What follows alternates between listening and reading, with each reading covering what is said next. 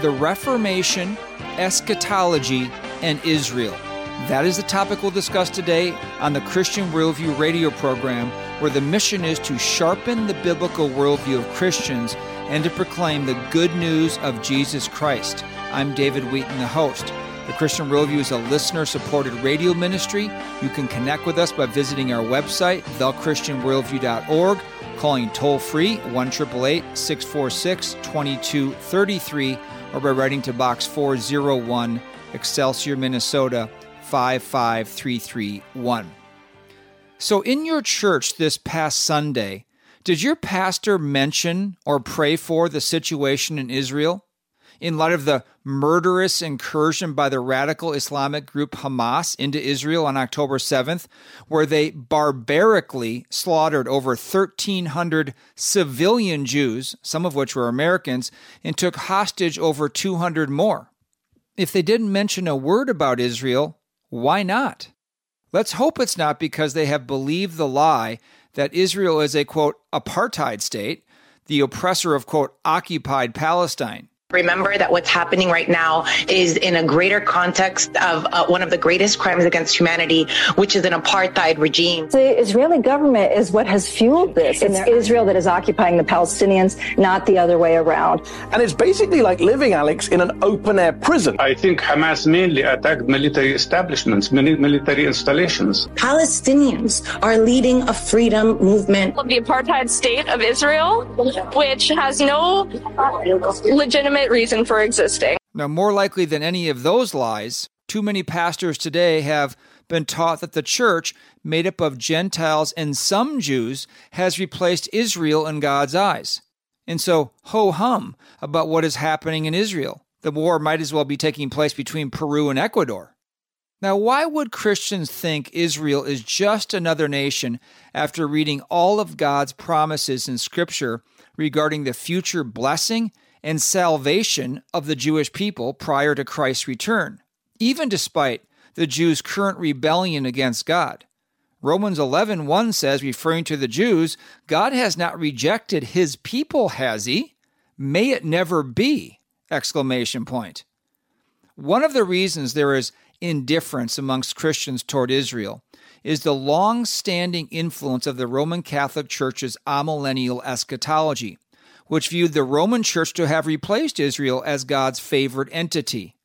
And while the Protestant Reformation emerged from the Roman Catholic Church in the early 1500s and clarified long obscured and important doctrines like justification by faith, leading reformers like Martin Luther held to the view that the church has replaced Israel.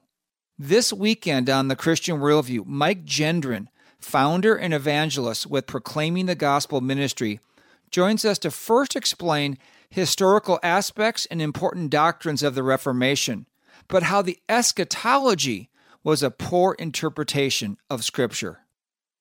Mike, thank you for coming on the Christian Worldview radio program today.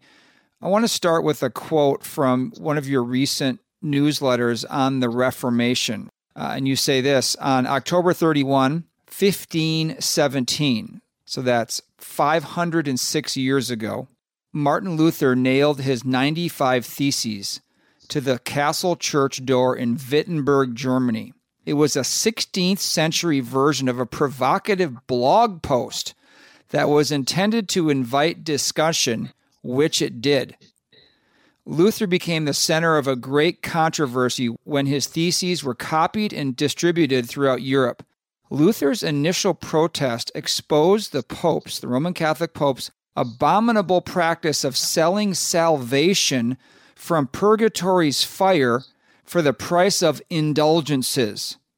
Two days later, Catholics would be observing All Souls Day in the Castle Church, which had over 1,900 relics of dead saints on display. Indulgences for the remission of sins were granted if they viewed the relics and confessed their sins to a priest. Last paragraph. The diabolical lies of purgatory and indulgences are linked to the first lie of Satan in the Garden of Eden when he promised Eve she would not die if she disobeyed God. That's from Genesis chapter 3 verse 4. I'd like you to explain, Mike, this beginning of the Reformation and how the idea, this false doctrine of purgatory and indulgences for getting your dead loved ones out of purgatory, mythical place, were linked to the first lie of Satan telling Eve, if you eat the fruit, you will not die. It's really amazing as I have been studying this. I think the Lord really revealed it to me. I was studying First Timothy chapter 4 where Paul says, In latter times, some will depart from the faith and follow doctrines of demons. And as I looked at Genesis 3, I saw the first lie of Satan was to deceive Eve into believing that she would not die if she broke God's command. As I put the two together, I thought venial sins is the Catholic Church telling its people that they surely shall not die if they commit a venial sin. And so this perpetuates the first lie of Satan in the garden. The Catholic Church has made this an official dogma.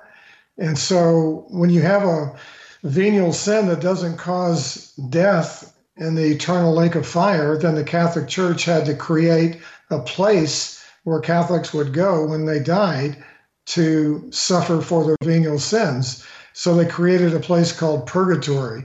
And in purgatory, the Catholic Church teaches that the fire will purge away their venial sins. The Catholic Church also came up with another way to get them out of purgatory, and they created another lie called indulgences. And indulgences, according to the Catholic Church, is the remission of temporal punishment for sin. And so I call this the trilogy of deception. It started in the garden with a lie of venial sins you surely shall not die. And then they created a place called purgatory for Catholics to suffer, and then a way to get them out by remitting temporal punishment for sin. And so this is really what sparked the Reformation the selling of God's grace through indulgences. And so we can look back to the first lie in the garden to see where the Roman Catholic Church came up with this trilogy of deception. Are indulgences still something that the Roman Catholic Church practices today? Oh, most definitely. Whenever a Catholic dies, their family will come together and they'll approach the priest and they'll buy mass cards. And a mass card is something that they put the name of their loved one on. They give the priest uh, a certain amount of money.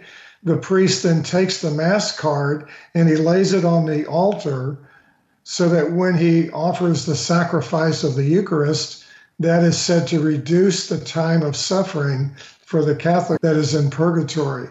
So, no priest will tell you how many masses must be said before the loved one is removed from purgatory, nor will they tell you how long you have to suffer for each venial sin. And so, we talk a lot about the bondage of religion, David. And in Roman Catholicism, Catholics are in bondage to religion not only in this life, but also in the next life, because they're utterly dependent upon the priesthood in this life to hear their confession, to absolve their sin, to offer the sacrifice of the Mass, to present Jesus in the form of the Eucharist. And then, after all of this is said and done, when they die, they're still dependent upon the priest to get them out of this fictitious place called purgatory. And they don't need to rely on that at all. What Christ did for us on the cross paid for all our sins. No money gets us uh, bought to heaven. Mike Gendron with us today here on the Christian Worldview, the founder and an evangelist for a ministry called Proclaiming the Gospel. We have it linked at our website, thechristianworldview.org. Now, in the Reformation, Mike, there were five solas, is what they're called. Those are the distinctives of what the reformers believed and taught. So, as they tried to reform and come out of the Roman Catholic Church, here are the, the summary of what they believed. Sola Scriptura, which is, I'm quoting from your article here, declares Scripture as the highest source of authority in faith and practice. Number two, the second sola, Mike, is sola fide, that affirms that justification is through faith alone in Jesus Christ. The third sola is sola gratia, that affirms that sinners are saved by the gift of God's grace alone. Again, quoting from your article here Number four, sola Christo emphasizes the exclusivity of Christ's role in salvation. And number five, the fifth sola is soli deo gloria, declares that God alone is to receive all glory and praise and honor. How was each one of them a response to errant doctrines and the traditions of the Roman Catholic Church? And what would you say to the person who says, well, it, the Bible never says faith alone or grace alone, never uses that word alone in Scripture? But what happened is the Roman Catholic Church was teaching a plan of salvation that said you are saved by grace plus merit, faith plus works, Christ plus other mediators. And it was according to scripture plus tradition. And glory was going not only to God, but to Mary and the saints. And so, as the reformers began reading the scriptures, they recognized that the plan of salvation in the Catholic Church was diametrically opposed to the biblical plan. And when you look at sola scriptura, that's the content of our salvation. And Paul describes the gospel in 1 Corinthians 15, verses 1 to 4. He says it is the death, burial, and resurrection of Jesus according to the scripture. So the content of our salvation is fully found in scripture alone. And then we look at sola gratia, that's the means of salvation. The only way God saves sinners is by his grace. And Paul said in Romans 11, 6, if it is by grace, it is not of works Otherwise, grace is not grace. And so the Catholic Church, if you look at paragraph 2027 of the Catechism, it tells Catholics that they must merit all the graces necessary for salvation. So, how do you merit the unmerited favor of God? Sola gratia.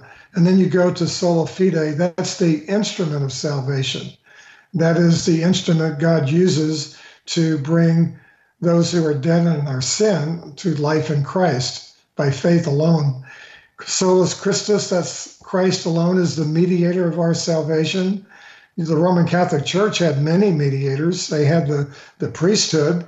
They also had Mary as a co mediatrix, and the Catholic Church was denying that Christ is the one mediator between God and man, the man Christ Jesus. He's God's perfect man, and man's perfect God. And so when you look at Christ alone, we see throughout Scripture that there's no other name given among men by which we are to be saved. Acts 4:12. And Jesus said, I am the way, and no one comes to the Father except through me. And so we see clearly from Scripture that it must be Christ alone. And it's Christ's righteousness alone. In fact, that's our only passport into heaven, the righteousness of Christ. Mm-hmm and it's given freely to those who trust in him. It's given as a gift, as we see in Romans 5:17. And then you look at Soli Deo Gloria, God is the provider of salvation. And so rather than the, the salvation be dispensed through the sacraments of the Catholic Church, this last soli was showing that God alone is the provider. Salvation comes from God, not through any other mediators. Mike Gendron with us today on the Christian Worldview. Mike, I know probably in your many discussions with Roman Catholics, because you were a former Roman Catholic, I believe, for the first 35 years of your life. And I know, and sometimes when I've talked to them, or maybe even listeners today, maybe you're even Roman Catholic listening today, that Roman Catholics seem to have a whole different vocabulary for what some of the terms you just use actually mean, whether it's faith, grace, and works. In other words, they'd say, no, we don't, we believe in grace. And yeah, we are saved by faith. We don't believe that we're saved by our works. No, we don't believe in all that because they have a completely different definition of those words. So, how do you have a discussion when what you mean by faith, grace, and works is not what a Roman Catholic means by the very same words? Yeah, that's a good question. I've already shared with you the definition of grace by the Catholic Church. It's something they must merit. So when we witness to Roman Catholics, we have to make sure that we're giving them the biblical definition of these words. And works oftentimes are confused when You deal with Roman Catholics who believe that they are necessary for justification. In fact, Catholics believe they're justified by faith plus works. And they always point to James chapter 2, where James is dealing with two different kinds of faith. He's dealing with a living, enduring faith that comes from God.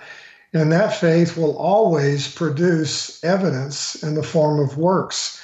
So I think a good way to look at faith, it's the root, and works would be the fruit. So James is saying if the root is dead, then there will be no evidence, there will be no fruit. And so he says, faith without works is dead. That means you don't have saving faith from God. Your faith is spurious, it's dead, and there's no evidence that you've been converted. We need to explain that to Roman Catholics that James is not sharing how to be justified. He's contrasting living faith that produces works and dead faith that does not produce any works. When I see someone at church who claims to be a Christian and there's no evidence of a transformed life, I would ask him to do what the apostle Paul exhorted us to do in 2 Corinthians 13:5, examine yourself to make sure you're in the faith. Test yourselves. And so that's why we see these exhortations in scripture. Anybody can profess to be a Christian, but we have to make sure that there's evidence for that saving faith. That's well explained, Mike, just like Ephesians 2, verses 8 through 10 say that we're saved by grace through faith, but we're created in Christ Jesus for good works. So we're not saved by good works, we're saved for good works. As we take our first break, just want to mention two resources for you that go with our topic today. One is the DVD entitled Luther, The Life and Legacy of the German Reformer. This is done through Media Gratiae. It's an excellent film, 91 minutes. Also, we have a DVD of two presentations by our guest, Mike Gendron, on God's faithfulness to Israel and Satan in Bible prophecy. We're going to be getting more to this in the program today. You can order these resources at our website, thechristianworldview.org, or just give us a call at 1 646 2233. You are listening to the Christian Worldview radio program. I'm David Wheaton. When Jesus is laying out the Holy Spirit's job description in John 16, and he says it's to your advantage that I go, think about that for just a second. Jesus, the Christ, tells his disciples, it's actually advantageous mm. that I go. And they're thinking, what? We don't want you to go. Who could be better for us? What does he then explain? That was Pastor Costi Hinn, who was raised in and then saved from the distortions of the Holy Spirit that are so prevalent today. Costi's new book, Knowing the Spirit Who He Is, What He Does, and How He Can Transform Your Christian Life, graciously clarifies truth from error and is available for a donation of any amount to the Christian Worldview. To order this 261 page softcover book that retails for $19.99, go to thechristianworldview.org or call toll free 1 646 2233 or write to Box 401, Excelsior, Minnesota 55331. Scripture commands that children are to be brought up in the discipline and instruction of the Lord. Offering biblically sound resources for children is one of our top ministry priorities. At our store at thechristianworldview.org, you will find carefully selected children's Bibles and books, along with video and audio resources. Check out the Bible infographics for kids' books, Little Pilgrim's Progress, and the popular Adam Raccoon set. Theo is a 15 episode video series addressing key doctrines of the faith that is a must see for children and adults. Satan and the world are bent on capturing the heart and mind of your child. Instead, get sound resources that will train them up in the way they should go. Browse and order at thechristianworldview.org or give us a call for recommendations at 1 646 2233. That's 1 646 2233 or thechristianworldview.org.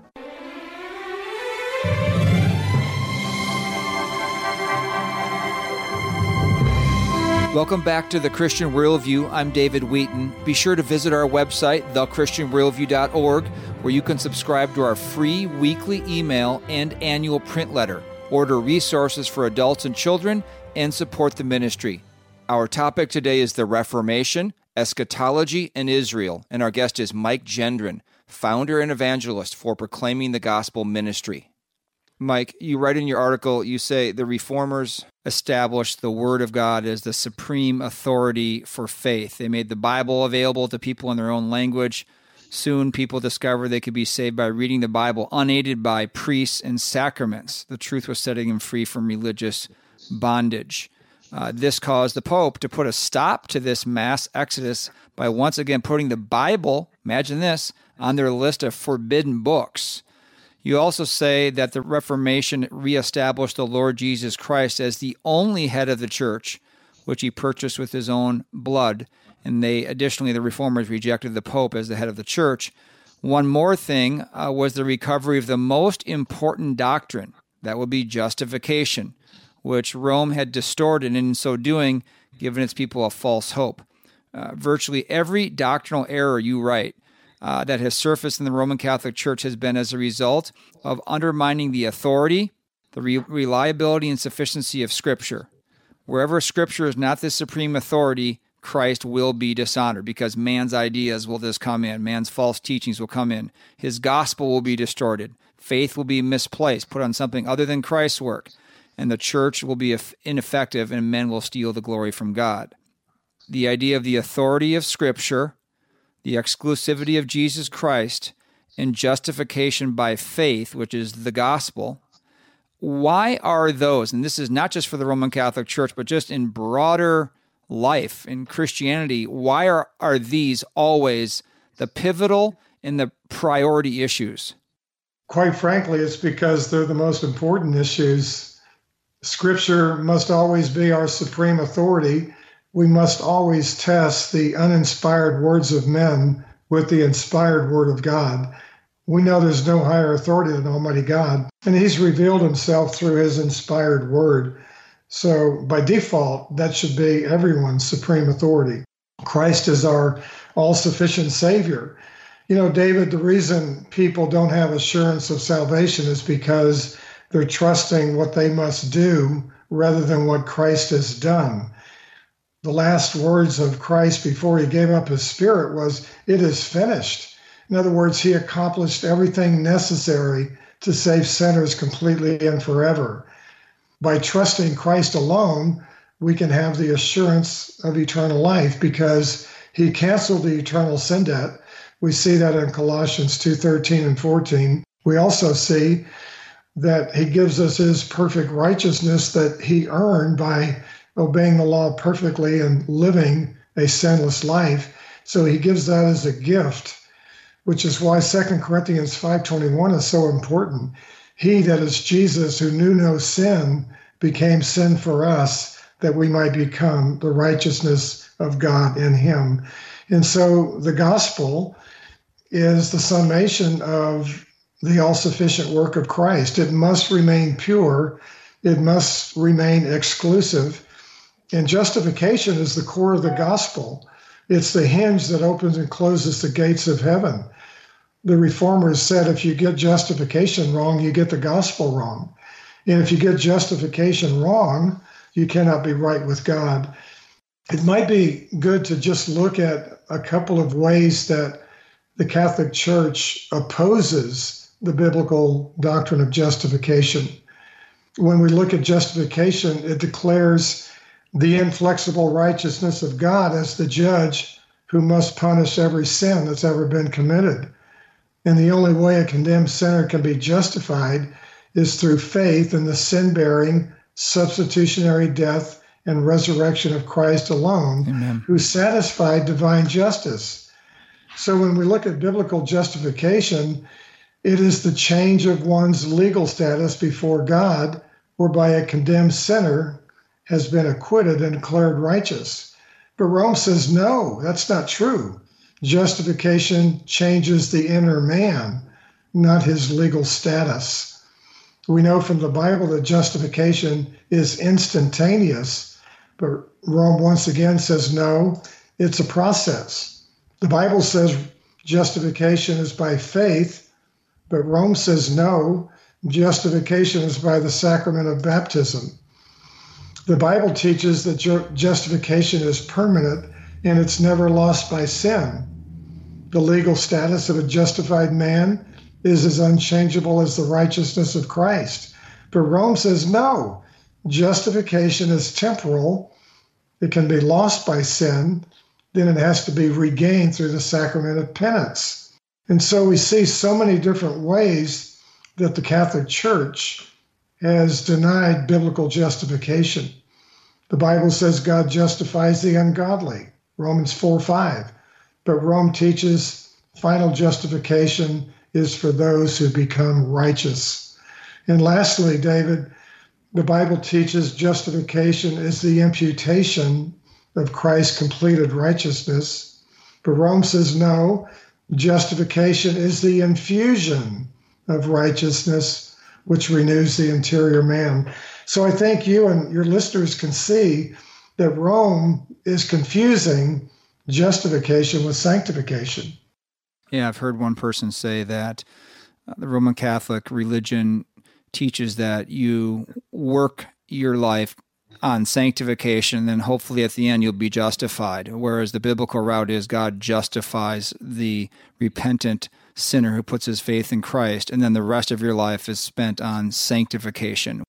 You've been talking a lot of, about a lot of important doctrinal distinctions that were made clear, that, that weren't invented by the reformers, those who came out of the Roman Catholic Church in the 1500s and 1600s. There was biblical clarity on these, these doctrines. They were rediscovered basically by some men, and then it began to explode ac- across the continent of, of Europe, and then it was exported across the ocean to the United States of America. And so these doctrines that you've been discussing, Mike, uh, as part of the Protestant Reformation, Protestant protesting against the Catholic Church, which was the dominant church at the time. Reformation, they were reforming, trying to reform out of that. That's why it's called the Protestant Reformation. Talk about the impact of the Reformation that it had on Western civilization. By that I mean Western Europe, Britain, and the British colonies back in the day, and then even over here in North America and South America, and also the, the broader world. How significant was what happened.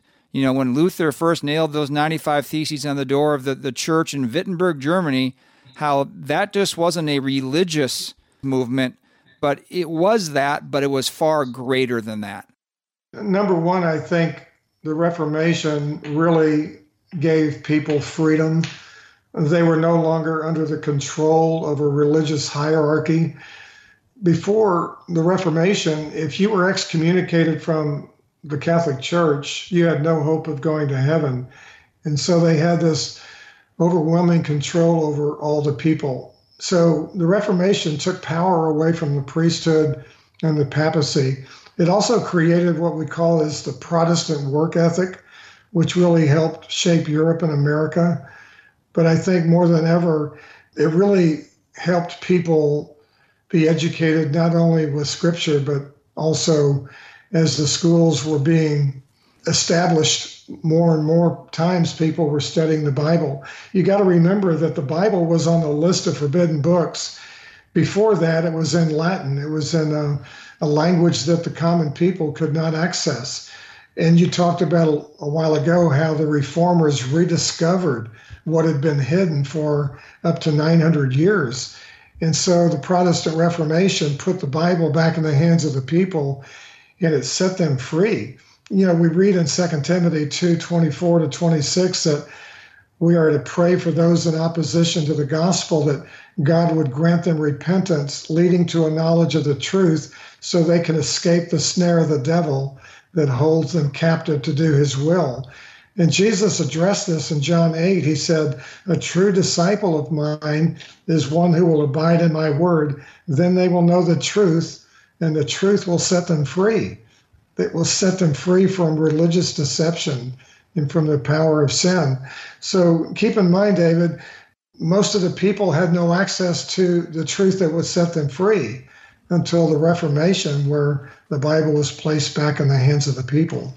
Mike Gendron is our guest today on the Christian Worldview. He is the founder and evangelist for Proclaiming the Gospel. Proclaimingthegospel.org is their website. It's also linked at our website, thechristianworldview.org.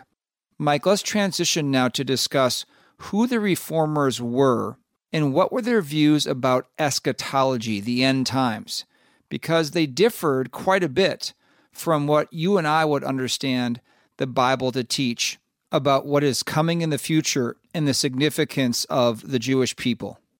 The prominent reformers would be Luther, Calvin, Zwingli, and Knox. And what's really interesting is the reformers majored on soteriology. They wanted to get justification right and make it known to the people. Obviously, that may be the most important doctrine to consider because it determines where a person will spend eternity. But we've got to keep in mind that they came out of the Catholic Church, and the Catholic Church's eschatology was that of amillennialism. And that simply means that the Catholic Church teaches that Jesus Christ will not return to the earth until the whole world has become Roman Catholic. And so the reformers never really addressed the issue of eschatology. And so many of them, in fact, probably all of them, came away with an amillennial point of view. And that's why you see many of our Reformed theologians today, they still carry the eschatology of the Roman Catholic Church, that of amillennialism. And so I think we have to make people aware that throughout the Old Testament, the prophets were foretelling that Christ would rule and reign from the throne of David for a thousand years on this earth. And so we do look forward to the millennial period where Christ will receive all glory and honor and praise as he rules just as the prophets told me that he would. I want to read a couple paragraphs from the website gotquestions.org. They're a, a good resource for just getting a general idea of common questions about the faith. I looked up dispensationalism versus covenant theology. And here's what they said, just a couple sentences here. Dispensationalism is a theological system that emphasizes the literal interpretation of Bible prophecy, recognizes a distinction between Israel and the church, and organizes the Bible into different dispensations or administrations. Covenant theology looks at the scriptures through the grid of a covenant Covenant theology defines two overriding covenants the covenant of works and the covenant of grace. The important thing to keep in mind is that all of the various covenants described in Scripture, the ones made with Noah, Abraham, Moses, David, and the new covenant, are outworkings of either the covenant of works or the covenant of grace. So perhaps you could explain the difference between dispensational interpretation of Scripture and covenantal interpretation of Scripture because that is the dividing line between how uh, those on one side or the other will view eschatology, the end times, and specifically will view Israel, whereas covenant theologians, those who ascribe to that, will see as the, the church has replaced national ethnic Israel, whereas those who ascribe to uh, dispensational or more dispensational interpretation of Scripture like you and I do will see no, there is still, God has not canceled his promises for Israel. There is future purpose and plan for, for the Jewish people, and the church is distinct from Israel. We'll talk about the conflict going on in Israel in just a moment, but explain sort of the two ways of interpreting Scripture, and then how did the reformers, and these were very, very intelligent biblically centered people. And then you fast forward to today, many of the Bible preachers that we appreciate, someone like R.C. Sproul or Sinclair Ferguson or Voddie Baucham or Derek Thomas and so forth, they, they're really sound preachers, but they have a completely amillennial, more covenantal view of eschatology, and they don't see that future importance for, for the Jewish people. How does that take place?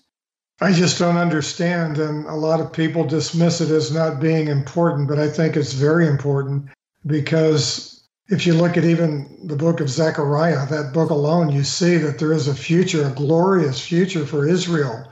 In fact, the covenants are all fulfilled in the millennial period. We have the Abrahamic covenant where Israel's perpetuity as a great nation and possession of land and source of all blessings is seen in Genesis 12. That's fulfilled. And the Davidic covenant is fulfilled in the millennium. As the son of David, Jesus will reign as king in his everlasting kingdom from David's throne. We see that in 2 Samuel 7. And then the new covenant. All Israel will be saved as they, as they receive God's Spirit, new hearts, and a forgiveness of sin you know, David, it's important, I think, to realize that the last verse of Matthew 23, Jesus wept over Israel and he said, You will not see me, speaking to the Jews, you will not see me again until you say, Blessed is he who comes in the name of the Lord. And we see that during the tribulation period, that two thirds of the Jewish population will be killed and only one third will remain. And that remnant will look upon the Lord as he appears, and then all Israel will be saved. And we cannot deny that. It's scripture. And so I really wish these amillennial people would look at the promises of a millennial period where Jesus reigns and he comes to save the remnant after the tribulation period. So we can talk a little bit more about Daniel and the 70 weeks for the Jews, but it all started in 445 BC when there was a decree to restore Jerusalem. We see that in Nehemiah 2, verses 1 to 8.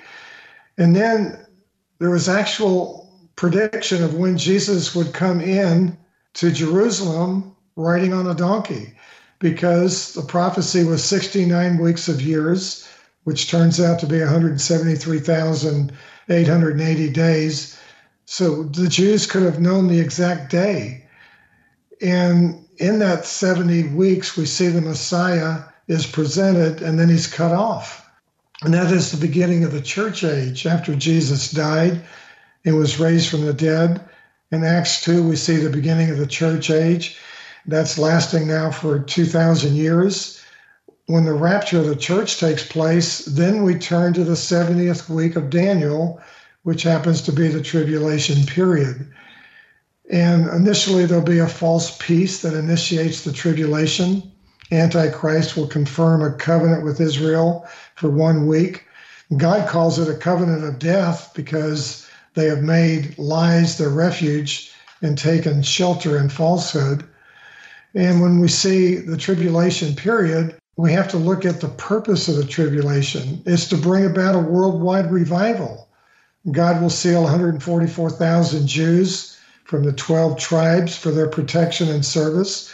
There will be two witnesses proclaiming the glorious gospel of the kingdom. And we also see that the tribulation is used by God to break the stubborn power and will of Israel. After the last three and a half years of the tribulation, God will shatter the power of his people. We see that in Daniel 12 7. And this will purge out the rebellious Jews and prepare the remnant for the coming of the Messiah and the fulfillment of the covenants. And so you can see how all this fits together, David, as pieces to a puzzle the tribulation and then the millennial reign of Christ. The only people entering into the millennial period will be believers we see Jesus separating the sheep from the goats at the end of Matthew 25. And it's these sheep that enter into the millennial period where Jesus rules and reigns and fulfills the covenant promises. Well, you just gave us a clear lesson there on eschatology according to what scripture says. And just to think about what's going on in Israel right now, where, where the war, they were attacked and brutally massacred uh, civilians by Hamas of Jewish people and now there's a lot of upheaval in the Middle East. There's a, I think, a really significant chance for escalation here to go beyond just Israel versus Hamas, but then Hezbollah and then Iran and America, Russia. To look at this right now and then to know what scripture says, and we're not going to set any dates here and know exactly what's going to be the next move on the chessboard. You were just on a on a trip. You were leading a group actually over to Israel I believe Rome, Ephesus, Corinth, and Athens, the place where so much of the scripture took place. What are some of the key observations that you have right now, Mike, on what is taking place in Israel?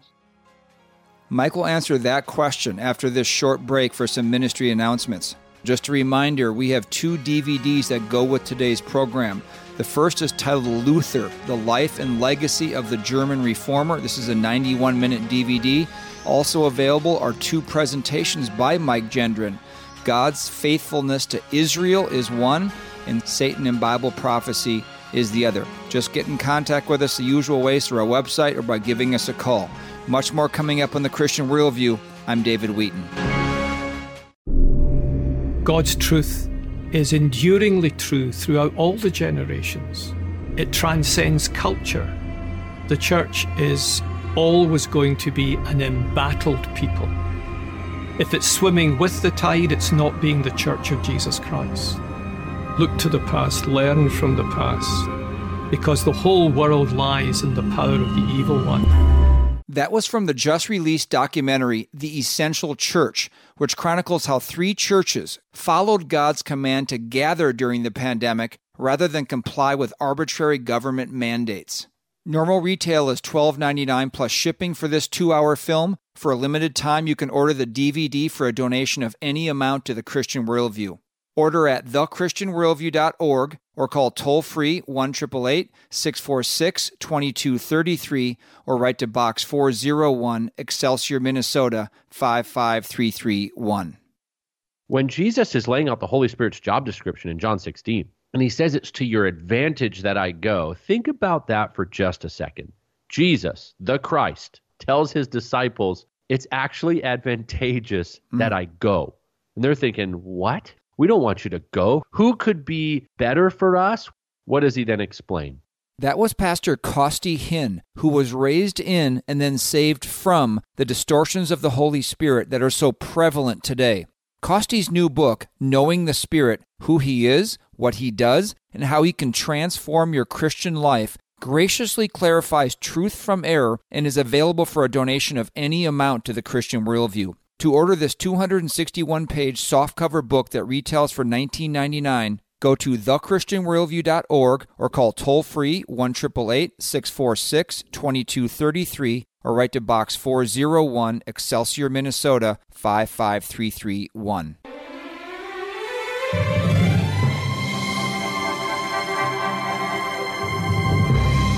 Welcome back to the Christian Worldview. I'm David Wheaton. Be sure to visit our website, thechristianworldview.org, where you can subscribe to our free weekly email and annual print letter, order resources for adults and children, and support the ministry. Our topic today is the Reformation, eschatology, and Israel, and our guest is Mike Gendron, founder and evangelist for Proclaiming the Gospel Ministry. Mike, as we watch what is happening in Israel, what are some of your key observations about what is taking place? Ever since then, since that first Saturday bombing, we've seen the great evils that were perpetuated by Hamas are evidence that mankind is hopelessly lost because this is pure satanic in its orientation. We know that um, Satan hates the Jewish people, and he has made so many of these Arab people pawns that are trying to drive Israel into the Mediterranean Sea. The Palestinian nation that keeps being referred to by the liberal news media, many people don't know that the Palestinians didn't even exist in history until the last 70 or 80 years. They've never had a language, they've never had a culture, they've never had a homeland. All these people that are fighting for this piece of land are Arabs. They're misplaced Arabs. And so many people around the world are giving them uh, so much sympathy because the Palestinians are saying that the land belongs to them. Well, David, we know that the title to the land was given by God to the Jewish people for perpetuity. We see that in Genesis 17, that the title deed for the land is given to the Jewish people. Most people don't know is that whenever a land is conquered in the name of Muhammad, then that land remains to the enemies of the Jewish people, the Muslims.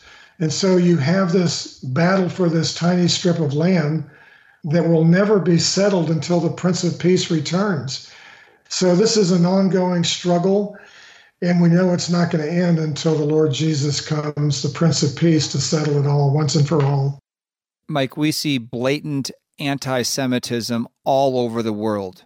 And actually, one of the men we've talked about today, important in the Reformation, was Martin Luther, who later in his life was considered to be anti Semitic. Uh, he wrote a book called On the Jews and Their Lies. It says this and got questions Luther's many written contributions to the Christian faith and his stand for biblical authority are of monumental importance. Uh, as early as 1516, so right the year before uh, the Reformation started, Luther wrote positively of the Jews, where he said, Many people are proud with marvelous stupidity when they call the Jews dogs, evildoers, and whatever they like, while they too and equally do not realize who or what they are in the sight of God. But then later in his life, just skipping ahead here, he wrote in this book in 1543 he makes outlandish, according to GotQuestions.org, statements regarding the Jews, calling them, quote, a base, whoring people, that is, no people of God, and their boast of lineage, circumcision, and law must be accounted as filth, unquote. So that's what people look to and say, oh, this is an anti Semitic person. Got Questions goes on to say about this it's impossible to know what was in Luther's heart when he penned these awful things. Was he truly a Jew hater?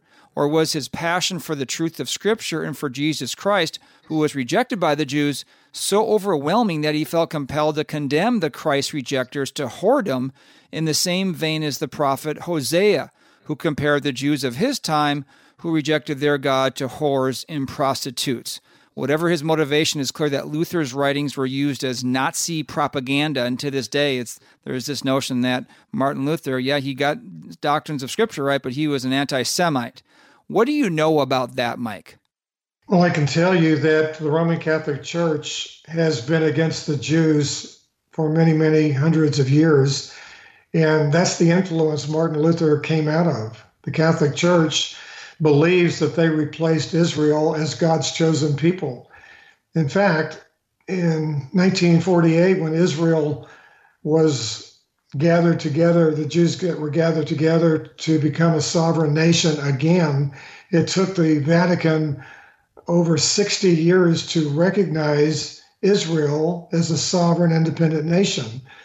The Catholic Church was hoping it would go away because they believe they've replaced Israel as God's chosen people. And so the Catholic Church was anti Semitic, and the influence of Luther coming out of the Catholic Church I think, is what caused him to write the things that he wrote.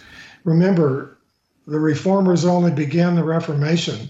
We've talked about how the reformers brought a wrong view of eschatology because the Catholic Church had a wrong view. Well, now we see Luther was anti Semite because the Catholic Church was anti Semitic. Final question for you, Mike. Uh, as we come up to October 31st, which the world considers Halloween, hardly anyone anymore, it seems like, remembers that on October 31st, 1517, is the, the start of the Reformation when Luther nailed the 95 Theses to the Castle Church door in Wittenberg, Germany. From Britannica, they say Halloween is a contraction of All Hallows Eve. An interesting link here. It's a holiday observed on October 31st, the evening before All Saints' Day. The celebration marks the day before the Roman Catholic feast of All Saints and initiates a season of All Hallow Tide, which lasts three days and concludes with All Souls Day. Uh, the evening before All Saints' Day became a holy or hallowed eve, and thus Halloween. By the end of the Middle Ages, the secular and the sacred days had merged. The Reformation, which we've been talking about, essentially put an end to the religious holiday among Protestants, although in Britain, especially, Halloween continued to be celebrated as a secular holiday. So as we come near the end of October, and as our country and many Christians celebrate Halloween for some unknown reason, what is your charge for Christians and their families to remember the Reformation, to celebrate that day and what that started in not only the church, but also just the world, the impact of the Reformation, instead of reveling in this dark holiday called Halloween? The reason Martin Luther nailed his 95 Thesis on October 31st, it was very strategic because the next day was All Saints' Day, and Catholics would be going in to venerate over 1,900 relics of dead saints. And so this is necromancy. And the following day was All Souls Day. And so you can see how it all fits together. He was nailing his 95 Thesis, showing that it is wrong to practice indulgences as remission of temporal punishment by viewing the bones and fragments of dead people. That's how Halloween got started. And what I would recommend for Christians to do is to realize that just as the devil uses Santa Claus to obscure the celebration of the birth of Christ and the Easter Bunny to obscure the celebration of the resurrection of Christ, the devil is also using Halloween to obscure the importance of the Reformation. And so, as Christians, we should remember what the Reformation accomplished and what God accomplished through men that suffered even to the point of death to preserve the gospel. We must remember the Reformation because the reformers earnestly contended for the gospel so that the next generation would be able to have it. And we need to have the same courage, the same conviction, and the same boldness to seek the approval of Christ over the approval of men. You know, Paul addressed that in Galatians 1 verse 10 so many people today want to seek the approval of men rather than the approval of Christ. And so let's emulate the reformers. Let's put this day aside to celebrate what God did through Martin Luther and the other reformers. And keep in mind that Martin Luther didn't take any credit for the Reformation. He said he did nothing. The Word of God did everything. So let's be reminded to um, emulate the reformers with their boldness and courage as we see the great apostasy predicted that the end times would be a falling away from the faith.